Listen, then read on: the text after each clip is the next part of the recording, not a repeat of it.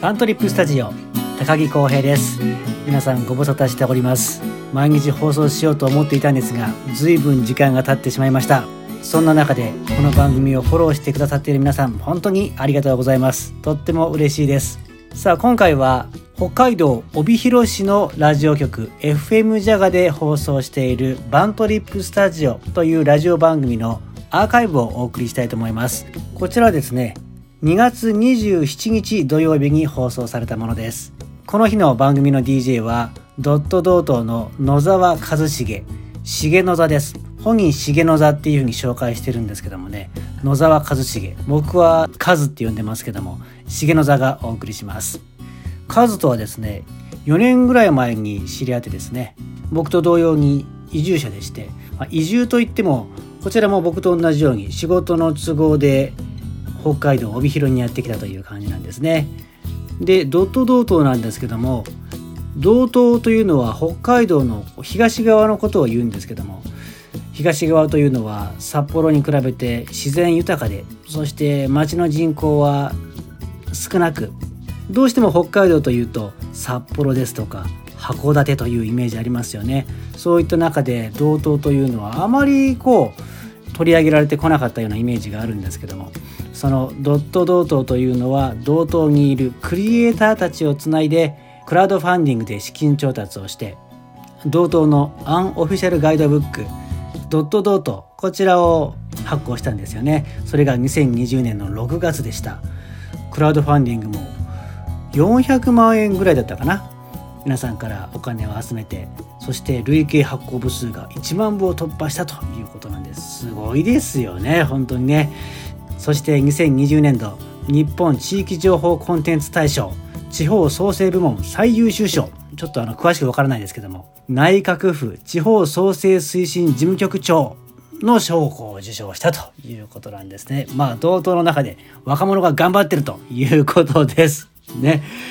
そしてバントリップのウェブページこちらを制作してくれたのもドットドートなんです。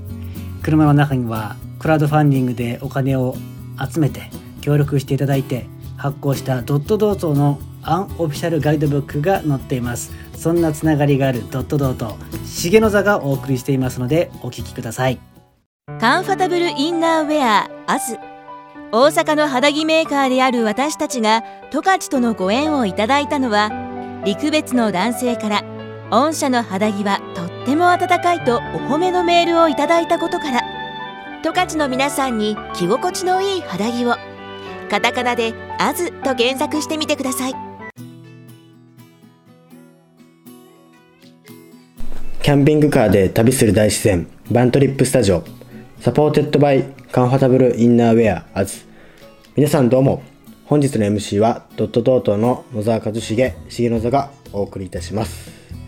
バントリップスタジオは6人の MC が週替わりで MC を担当している番組でして土曜朝9時と、えー、再放送が翌週火曜8時から夜8時からの放送となっています、えー、この番組は6人が週替わりなので、えー、今週はですね6週間ぶりに私重野座がお送りしております、えいつもお前誰だよっていう声がですね 聞こえてきそうなんでちょっと自己紹介から始めさせてもらってるんですけど、えー、僕はですね京都出身で大学卒業まで京都で育ちまして22歳の時に就職して東京に行ってで転勤になって5年間札幌に住んでました。で27歳の時に十勝に引っ越してきて現在十勝が5年目の32歳です。えー、仕事はですねフリーランスなんですけど、えーと、一般社団法人ドットドートっていう、えー、組織も立ち上げてまして、まあ、主になんか情報発信みたいな、えー、ことをやってます、えまあ、特にまあ地域の情報を伝えていく道東十勝の情報を伝えるみたいなことを中心にやってまして、え僕は十勝によく、え来てからよく言うのが、まあ、ないじゃなくてあるかできてないよねみたいなことを言わせてもらってるんですけど、まあ、十勝には何もないよねっていう人がたくさんいるんですけど僕からしたらめっちゃあると思っていて、まあ、確かに京都にあるけど十勝にはない京都にはないけど十勝にあるみたいなことがたくさんあってなんでそういう十勝でしかないものとか十勝だから面白くなるものみたいなのをどんどんピックアップして、まあ、発信していこうみたいなことを思いながら仕事をしています。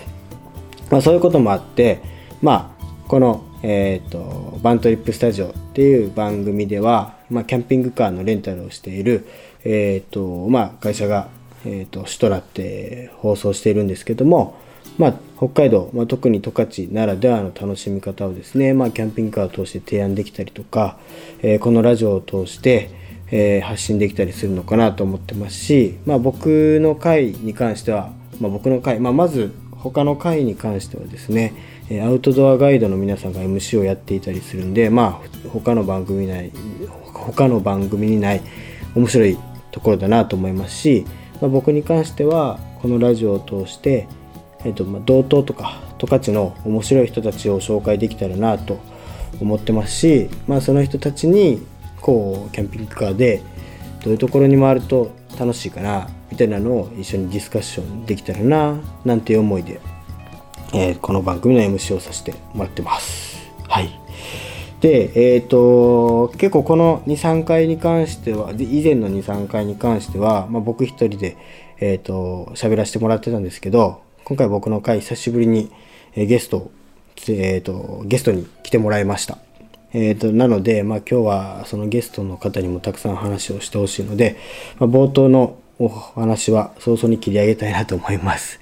えー、と今回のゲストは、えー、と大学生が来てくれてます。北海道大学3年生で、で、なんで北大の子が今回来てるかっていうと、えーまあちょっと自己紹介もしてもらうんで簡単な話をすると今11去年の11月から士幌の道の駅のピア士幌21で、えっとインターンとして半年間ぐらいえー士幌に滞在している大学生です。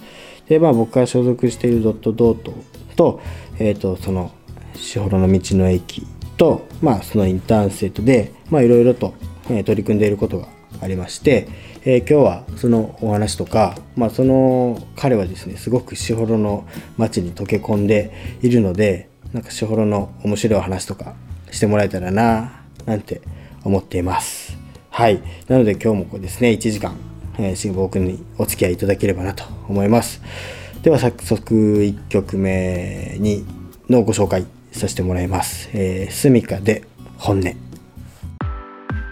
100%笑顔タック十勝アドベンチャークラブスノーシューからバックカントリースキースノーボードまで新特徴で雪まみれ子供から大人まで雪遊びだめっちゃ笑っちゃうのはなぜだ？タック十勝アドベンチャークラブ TAC 十勝で検索。海抜 800m 雲の上の湖。こぼれ落ちそうな満天の星空。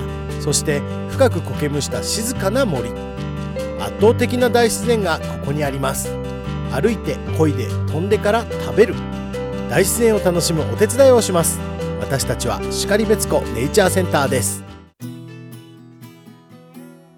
バントリップスタジオ今週の放送は重野座がお送りしております。では早速ゲストのご紹介をさせていただきます、えー北海道大学3年生で現在士幌の道の駅ピシャピア士幌21でインターンしている佐藤壮太くんです。よろしくお願いします。よろしくお願いします。イェイ。イエーイ。えーそういう感じじゃないんですか？いや全然 OK じゃあちょっと早速自己紹介を簡単にしてもらっていいですか？はい。もうほぼされちゃいましたけどね。えっと北海道大学経済学部3年の佐藤壮太と申します、はい。えー恵庭出身でお。今は小路町に住んでると、はい。インターネット11月ぐらいからお。ずっと小路町に住んでます。11月12月1月2月もう3ヶ月半ぐらい。そうですね。もうすぐ4ヶ月とかですかね。いつまでいるんですか？4月の終わりぐらいを予定してますけど、うん。まあどうなるか分かんないとこですうね、何をしてるの？僕 何をしてるの？何をしてるんいやもうあれですよ。普通に道の駅に来て来てくれればもうはい。僕ら普通に働いてますし、はいはいはい。あとはあの街のね商店街を取材して、はい。そのショップカードを作って今、はい。道の駅に置いてるんで、はい。僕らがやった取材の成果がそこに置いてあるんでぜひみんなに来てもらいたいなっていうね。そうなんですよ。ちょっと前提話をさせてもらうと そうそのショップカードめっちゃ見てほしいよね。そう本当見てほしいあのーもともと11月10月ぐらいにね去年の、えっ、と士幌の道の駅を運営してるアットローカルの堀田社長と、まあ、僕が所属しているドットドートとで、まあ、大学生のインターンを、まあ、半年間呼びましょうみたいなことで、えっと声をかけましたと。社長の右腕で、まあ、堀田由紀さんが今たくさんやりたいことがあるけどなかなかやる時間がないから、インターン生読んでもうそれをゴリゴリやってもらうと。でそれで応募してき来てくれたのが、まあ、インターン生今2人いるんだけどそのうちの1人が佐藤君はい。でもうウェイって来てくれて。ウェイ。僕はもう本当ウェイってきた感じですね えそれはもともとちなみに何で見つけてなんで参加しようと思ったんですか？あーまあまずはツイッターでドットドートを見つけたってとこからですあーあねりがとうございます。でコロナが流行ってる中あの本を読みはいはいはい。そしてなんかずっと家にいる中、はいはい。なんかちょっとくすぶってる感というかなんかうん閉じ込められてる感の中あの本を読み同じ北海道ではい。もうなんかすごい同等で楽しそうなことやってる人たちいるなっていうので求人募集ねその時。インターン生を募集するかもしれないみたいな求人募集があったんでそれにとりあえずもう登録しておいたんですね。あーはいはい。そしたら道の駅のインターン募集が来て社長の右腕募集と。はいはいはい。そういう言葉に弱いんですよね。カバン持ついみたいな。やそうそうそう。なんか右腕ってかっこよくないですか？いやかっこいい。そこですね。うん。あとは地方っていうのに漠然と興味があったのでうん。なんか地方に住んで何かやるみたいなあやってみようみたいな感じでちょうど大学も就活生なんですけど就活も全部オンラインになってたタイミングだったんで少女町に来ちゃったっていう。そうだよね。まあだからそもそもまずコロナになりました、うん。大学が通えなくなりました、でもオンラインで授業あります、うん。でずっと家にいます、はい。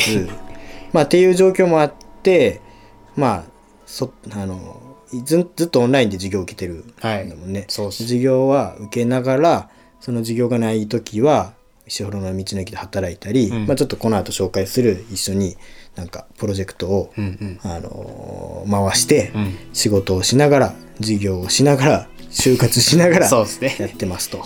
そんな感じです。はい。しほろ。の住み心地はどうですか？住み心地っすか？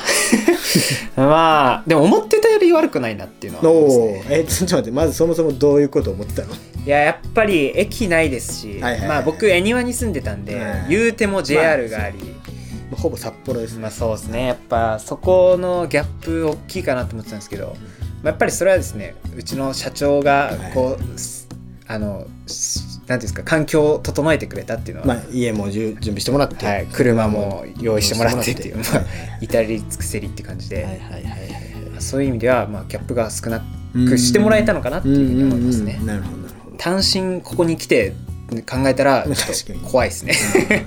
まあね車も用意しないといけないし。そうですね。まあ、そこはちょっとむずねレベル、ハードルが上がるところだけど、うんまあでもインターンっていう形だからこそ来れたかなっていうのは思いますね。うんうんうんすごい街の人と交流はい。してるよね、めっちゃしてますね。もう取材以外のとこでもしてますから。はいははい。そうあそうだね。まずちょっと取材の話 そうですね。取材のとこ。そう、はい。であのーまあ今回そのインターン生に来てもらって、うん。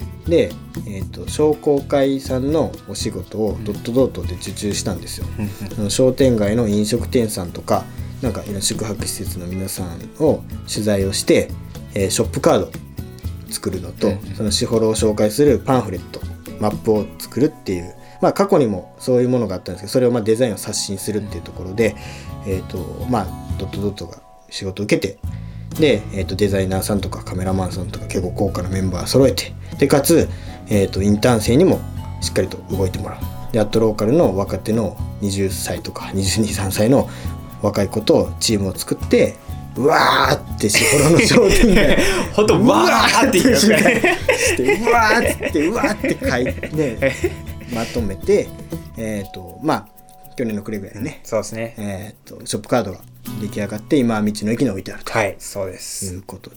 そうですね。どうでしたか？いろいろ回ってみて。いやまあ疲れましたよねまず。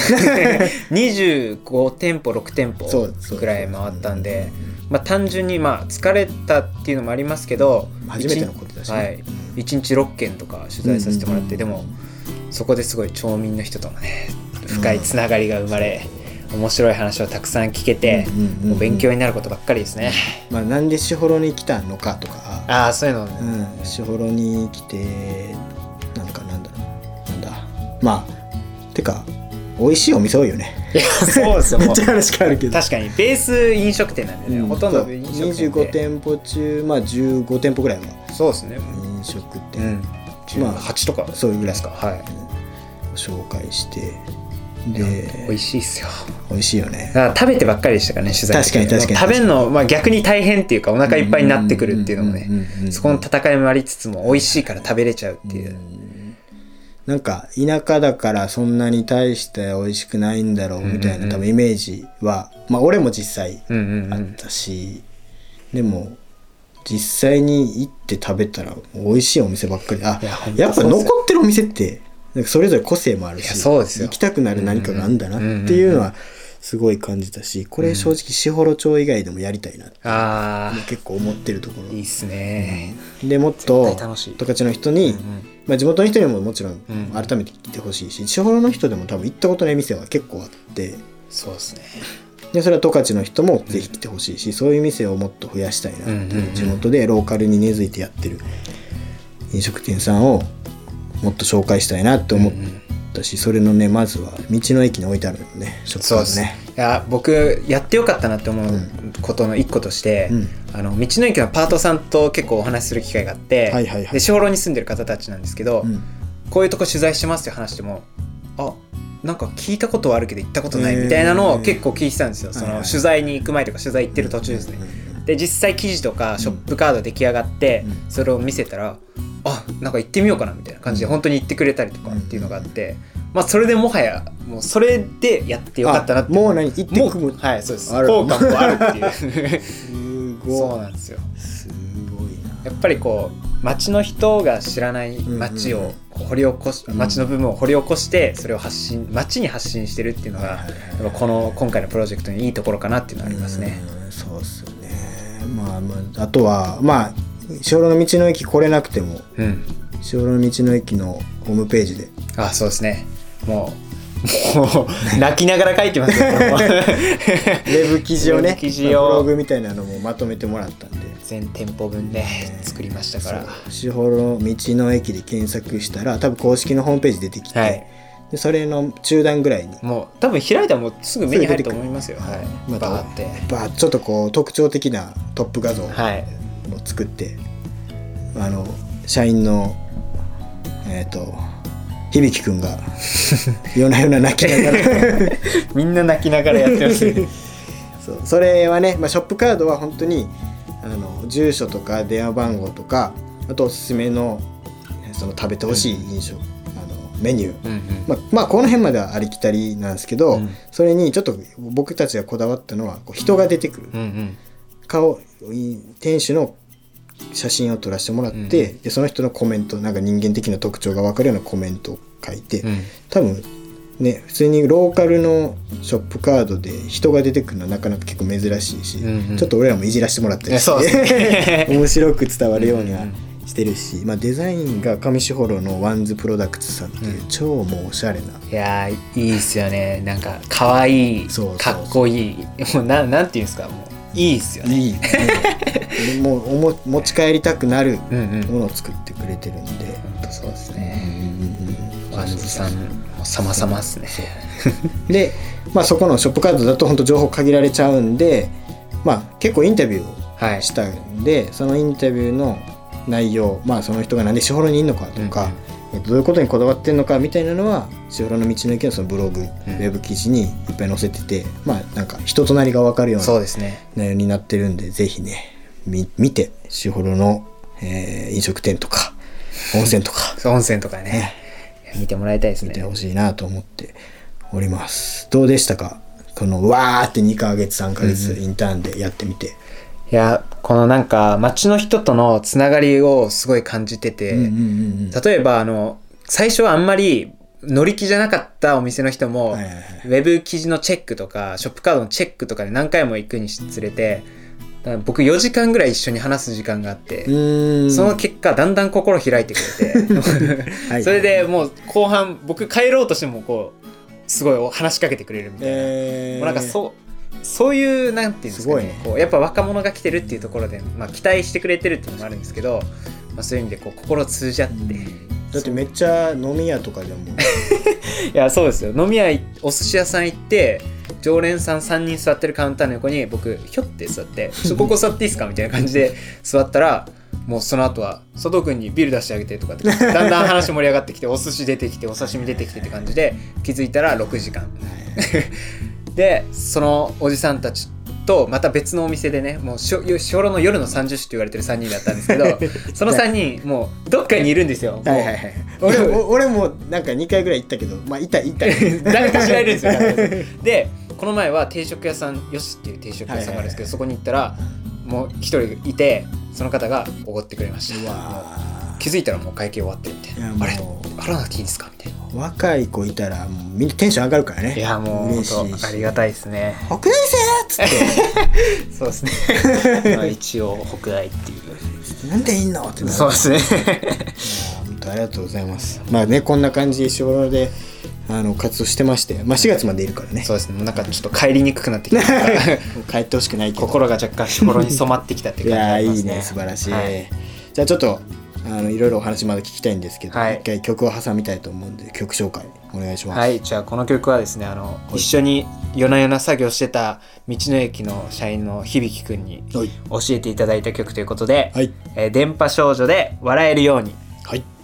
国道38号線沿い上島自動車はキャンピングカーや中古車新車を取り扱っています。え？新車？はい国内各メーカーお買い求めいただけます。本当に？お値段にも自信があります。知らなかった。国道38号線沿い新車も上島自動車。電力供給サービスのお得なお知らせです。最安値レベルの e 電気。電気代1万5000円以上でお見積もりいただいた方に抽選でクオカード1000円分プレゼント。詳しくはチャイをご覧ください。創業80年三和産業グループ e ネットワークシステムズですバントリップスタジオ、えー本日のお相手は重野座がお送りしております。そして引き続きゲストにえー士幌、の道の駅でインターンをしている北大生佐藤壮太くんに来ていただいてます、はい。よろしくお願いします。よろしくお願いします。えー、とこの番組は、まあ、キャンピングカーで旅する大自然っていうのがコンセプトなんで、まあ、みんなみんなゲストに来てもらったみんなに、えーキャンピングカーで旅したらいい場所とかおすすめの場所とか聞いてるんですよ。なんで今日まあ佐藤君もいろいろ士幌にこう23ヶ月滞在して、はい。なんかおすすめの場所とか聞いていきたいなと思うんですけど何かありますか？そりゃもう、はい道の駅でしょ まずは。まずはまずはピアピア士幌21そうですね。やっぱり、あの、キャンピングカーって言ったらやっぱ僕も道の駅ってパッと思い浮かべますから。うんしかももうすでにいっぱい並んでるし、はいはいはい。はいそうですね。その中でもどうなんですか？こういうこれ食べてほしいとかこれ滞在してほしいとか。ああそうですね。やっぱりあんバタ大福ですね。野沢さんも大好きあんバタ大福。もうこれどどうですか？感想。あんバタの感想。えー、美味しい。だっていつも来た時買ってくれてますもんねもう。そうね。俺だって冷凍で買ったから。あのたまにこう解凍してはい。おやつにしてます、そうですね。もう。最もういつから？あれ。今年入ってからですね。1月に1月からで。でえー、とまあもともとじゃがいも大福とかね、はいかぼちゃ大かぼちゃみたらし大福とかありましたけど。道の駅といえばみたいな感じで大福があるシリーズの中に満を持して突然 現れた彗星のごとく。ごとく現れてもう爆売れですね。爆売れしてる？やっぱ美味しいっすもん。ももうなんか俺はあのバターが多分好きで、うはいはいはい。バターの甘みがすごい感じるし、うんうんまあ、しかもそれにあんこ。でコーヒー、はい。最高のセット。そうっす。結構男の人に人気あるよね。って思うじゃないですか、でも結構いや女性の人は好き嫌い分かれますけど、はいはい。甘いのがあんまり得意じゃないとかってなっても割と女性の方もえー結構食べてくれてますけどね。あそうなんだあとはですね僕の大きい看板があって。ですねまあ、道の駅入ってもらって真ん中あたりの大福の場所に上見たら佐藤君が。北大インターン生佐藤壮太って思いっきり出て「おますからすすめ」っねつってね「どんなやつや?」って顔見たいって思ったら道の駅行ってもらえれば。はい。この佐藤君写真がある。んで僕がいなくても もう存在感抜群のまああれも僕があんバタ大福が好きすぎて、はいはいはい。いっぱい食べてたら社長が、うん。じゃあもう作っちゃおうっつって、はいはい。はいあのでかい看板とかって 気づいたらできてるっていう。で売れとそうですはい、えはい今おかげさまで売れてますね。ーなんか他にはありますか？道の駅ですか？まあとにかく道の駅はなんか休んでいただける場所としてもすごいいいかなと思ってて、うん。やっぱカフェ寛一のコーヒー飲みながら、はいはいはい。結構いろいろ歩いてもらっても小路町のこう面白いものがいっぱい置いてあるんで、特にうちの会社はこう商品開発にも力入れてるんで歩いてもらう中歩いてもらうだけでも楽しいかなみたいなうん。コーヒー片手に中歩くみたいな。そして、まあ、ぜひいっぱい買っていただけたらなって思います、まあ俺はね、まあ、フライドポテトがうまくてあ大人気ですねフラポ。フライドポテトに俺あの士幌牛のハンバーガーが大好きで、ああいつも食べてますね。そう。あのね中に入ってるあのポテサラが好き。あれは十勝でもなかなか食べれない、あのポテサラのハンバーガーは。あとそれあれですもんねあの朝から結構やってるっていうか四方のお店そう。あのあんまり朝やってるお店ないんですけどうちのカフェカンイチは9時からそう。オープンからやってるので朝ごはんとしてもそう。食べてめっちゃ大事。それめっちゃいいこと言った。そうこの間もね、はい。あの取材で朝5時ぐらいから取材あって、で8時半に終わりました。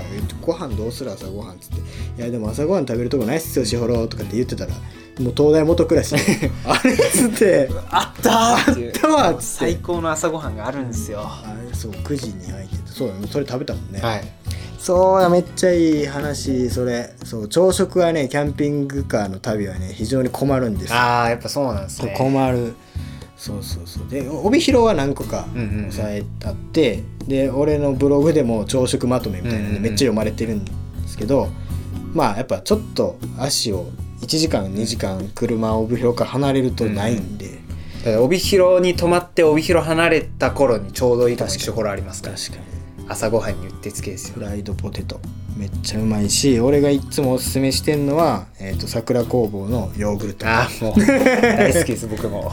このヨーグルトめっちゃうまいから 食べてほしい。なんか友達とか知り合いがこう道の駅に遊びに来てくれた時に僕おすすめの商品を勝手にカゴに入れるんですよ。はいはいはい。必ず入れますよ僕は。入れますね。そうなんでまあまあ回ってもらいながら、まあ、ちょっと超個人的には、まあ、フライドポテトはマジで流行らしたいと思う。いや流行りますよ。流行ってるか結構売れますけど売れてるけどなんかでもまだ知らない人多いかなと思う、ぜひ皆さん食べてほしいなと思います。ね。はい。他に何かあります？ショールの滞在。まあそもそもですねやっはい。ぱ士幌町のお店野沢さんも一緒に取材して分かったと思うんですけど、あの駐車場が広いんですよね。なんかやっぱ士幌だなっていうところはいはいはいはい。十勝っていうところもあるかもしれないですけど、うんうんうん。もうとにかく駐車場が広くて商店街のお店も町営駐車場があって、はいはい。はいキャンピングカーも全然止めれるところがいいなって僕は思うんですけど、まあ、その中でもやっぱまあおすすめいろいろある中ではい。やっぱ一井さんですかね。やっぱ一井さんじゃないですか。いやまあねちょっと笑っちゃったけど。いや一井さん何がおすすめなんですか？いやまあ食べ物の前に前に。店内入って一番最初にはい分かる、消毒はい。はいはいはい消毒ですよこのご時世。コロナ対策。はい、日本一の感染対策です。あれもう一種のエンターテインメントかなって僕は思ってて。うんやっぱここまですれば安心するよねっていうのをすごく感じる。いやそうなんですよ、もうあれ感じちゃうと他のお店逆に大丈夫って不安になるぐらいやっぱりね徹底されてるんで。確かに確かに。なんかね店主の市井さんもあの安全だなって思っなんていうのなんていうのその店の店の選ぶポイントとしてちゃんと対策してるから安心して来てもらえたらいいみたいなね、言ってました言ってねたもんね。確かに。確かとにあ味の前にまずそこで出会ってね、入店するところで、はい。で結構ね説明はね長いんですよ。長いね。長いかったじゃないですか。長いですね。でもそれだけで終わんないんですよ、一井さんは。はいはい。なんとその後、ちゃんと飴とムチということで、お菓子がね、出てくるんですよ。しかも、一井さんといえばって士幌町民に聞いたら、大体飴ちゃんって言うんあですね。そうそうそう。これもね面白いよね。そうなんです。一井さんは帰るときに飴を持って帰ってねって言ってくれるんですけど、しかも2個以上持って帰ってくださいっていう、もう絶対に持って帰んなきゃいけないぐらいな感じなんですけど、セコマで調達してるという。あこれあんまり言ったか。な別にいいんですかまあそんな一井さんといえばアメちゃんってイメージを今覆すかのごとく。そうねもう大きいクッキーみたいなのが 説明を聞くともらえるっていう。もう最初から席にセッティングされてますからね今。あそうなんだ。そうです、えー。最近ねいやセッティングされてて。ご飯も美味しいですか？ご飯はねあの僕生姜焼き大好きで、はいはいはいはい。町の生姜焼き全部食べようと思ってて、はいはいはいはい。の中でもあの一井さんの生姜焼き好きですね。あれね特徴的だね。そうなんですよ。士幌の生姜焼き全部特徴があって、うんその中でもこうより個性的な生姜焼きかなと。結構ね分かりやすく言うとあの黒っぽいんだよね。そうっす。あの帯広の豚丼でいうと鶴橋っぽい色はいはいはい。のちょっと黒めの甘い感じの生姜焼きで、なかなかこう多めに。生姜焼きであんな黒いのなかなかないよね。そうですね。でも僕鶴橋さんのあの豚丼、うんそんな得意じゃないんですよ、あはいはいはいはい。でも一位さんは食べれるんですよね、うんうん。ちょっと違うよね。癖あるけど、ん。生姜が強い分なんかあ食べやすいかなっていうのは思います。あの鶴橋さんとか結構ファンが分かれる。っていうか、うん。好きな人めっちゃ好きみたいな感じあると思うんですけど、うん。うん。うん。一位さん、まあ、僕は好きな部類でしたね、うん。だそうか。生姜が入ってるとまた違うもんね。またちょっと変わってくるかなと思います、だからそれもぜひ試してもらいたい。なるほどなるほど。一位さん。もちょっと市街地から離れて車で5分10分ぐらい。うそうですね。道の駅から5 5分10分ぐらい。5分ぐらいですかね。分ぐらいかな、はい。うん、もうどでかい駐車場あるんで。パトカー。そうパトカーと。ダミーパトカー。まああれも一本当ね優しいお父さんで、でお父さんとのトークも楽しんでもらいたくて店主兼トーク担当っていう トーク担当みたいな感じなんですけど本当お話が面白くてでそんなお父さんがお孫さんができてからあの、うん。その道お店の前のをすごい車が速く走るからっていうので、ダミーのパトカーを置いてちょっとちょっとでもスピードスピードっていう。俺マジで緩めたから。いや大事なことですよやっぱり、いいや大事優しさあふれるお店かなと思いますね。しました。まあねちょっとあと2分ぐらいまで時間はい残ってるんで、なんかありますか、なんかありますか、うん なんですかね？あとお店。お店でもいいし。あそうなんかちょっと一個ね、はい。ちょっとあの寛一さんの話ちょっとしとこあそうですね。結構知識がだいぶついただいぶね僕歴史のとこ書きましたからね。皆さんあの士幌の道の駅にある寛一カフェってめちゃくちゃすごい人がモデルになってるのはご存知ですかっていう話。はい。結構これ知らないみんな。そうですね。もう俺今朝ドラにしたいなと思っていやでも朝ドラに出てたんですよねこの前ちょっとああのーモデルとなった人みあたいな夏空でね、はいそうです。そうそう。いやでもじゃああの人がもうメインでねやってほしいですよね。半沢直樹並みのいやエピソードを昭和の半沢直樹みたいなそうもうねな北海道ままあ士幌ってその道方道内の農業の中でもすごいこう裕福なうん。場所なんですけどそれを作り上げたのはその寛一さん。太田寛一さん、はい。しかも士幌だけじゃなくて国連とかの会長もして北海道のもう農業の礎を築いたと言われているのがもう太田寛一。はい。士幌にありみたいな、うんうんもう本当。うん。どこに行っても名前聞きますよねやっぱり。士幌はね。でも十勝ってなると全然。そうなんですよね、まあ、そこがねもっと知ってもらいたいなって思う部分ですよね。その農村ユートピアでしょ？はい農村ユートピア。農村ユートピアも多分みんな意味分かってない。まあ農家が作ったものを、まあ、安く買い叩かれてたのを見た太田さんが自分たちで加工して付加価値をつけて高く野菜や、まあ、あとは牛乳を売ろうっていうので農家にこうお金が、はい、戻ってくる。仕組みを作り上げることで農家が豊かな暮らしできるっていうのが農村ユートピアですから。でしかも今もそのいろいろあるんでしょ？何 今今もその何？受け継がれてる。あそうですね。もうだから道の駅にからすぐ近いところにあるバレー所の、バレー所かな？のコンビナートみたいなのがあって、そこはもうあのすごい中メカニックというか何ていうんですか、へー。ロボットがすごい導入されてて、はいはいなんかそこにじゃがいも入れるだけでだから選別とかしなくていいらしいんですよ。入入れたらあのサイズごとに分けてくれて洗ってくれてみたいなのをやるっていうなんか最新鋭のシステムがあったりとかっていうのを聞いてへあとは小路のトラック結構あの無人で操縦できるトラック、はいはいいち早く全国で導入したみたいな話も聞いたりとかして、まあ、やっぱりそういうこうより高い価値で売るみたいなところにこう情熱をかけて、まあ、結果的に農家は裕福になってるっていうねまあ感じますねそれは。まあそれのすごいミニストーリーをあのその道の駅の僕ら今回マップ作ったんですけど A2 のすごい大きい線。それの右下の方にね。はい。本当は4センチぐらいのやつを最後泣く泣く600 そうで字に編集したからもうもう一回長編書いてよ。あそうですね。ウェブ記事にしちゃえばいいですウェブ記事ねにしちゃって、はい。うん、道の駅でおいおいそのユートピアの話を、はい。めっちゃいいや話もあるしそう。ぜひね見てもらいたいですってねいうところではい。そろそろ時間が来てしまいました、はい、じゃあちょっと最後に締めの一言と締めの一言ですか？はい。曲振りでお曲振りでしたいと思います、締めの一言。いやまあなんかこう地方にダイブしてっていう表現をね、まあ、あえて使いますけどこう飛び込んできて、はい。なんか本当人とのつながりがあり、はいはい。生まれなんかなかなかちょっと士幌から帰りたくないなって気持ちになってきて。聞い聞いてますか皆さん。これ。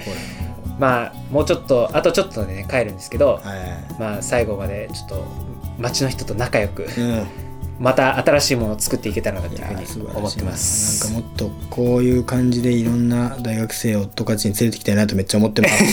ぜひ連れてきてください。ドットドットの力で、はい。皆さん声かけてください。聞いてる皆さん。一年期にお越しください。はいそうだね。会えるしね。はい。4月いるんで。はい。とあんバタ大福。あんバタ大福食べてください。はいという感じでじゃあ最後曲振りでお別はい。れしましょう、曲振りはですねあの、はい僕実はもう一人インターン生がいて、うん。その子と一緒に住んでるんですけど、えー彼が半年間のインターン生活の最初の頃に聴いていた曲で、まあ、タイトルがね「終わりなき旅で」まあなんかこの半年間の生活に絶望してるのかなって思ってたんですけど 今は2人で楽しくやってますよっていうことで最後、えー、Mr.Children の「終わりなき旅で」はい。じゃあありがとうございました。ありがとうございます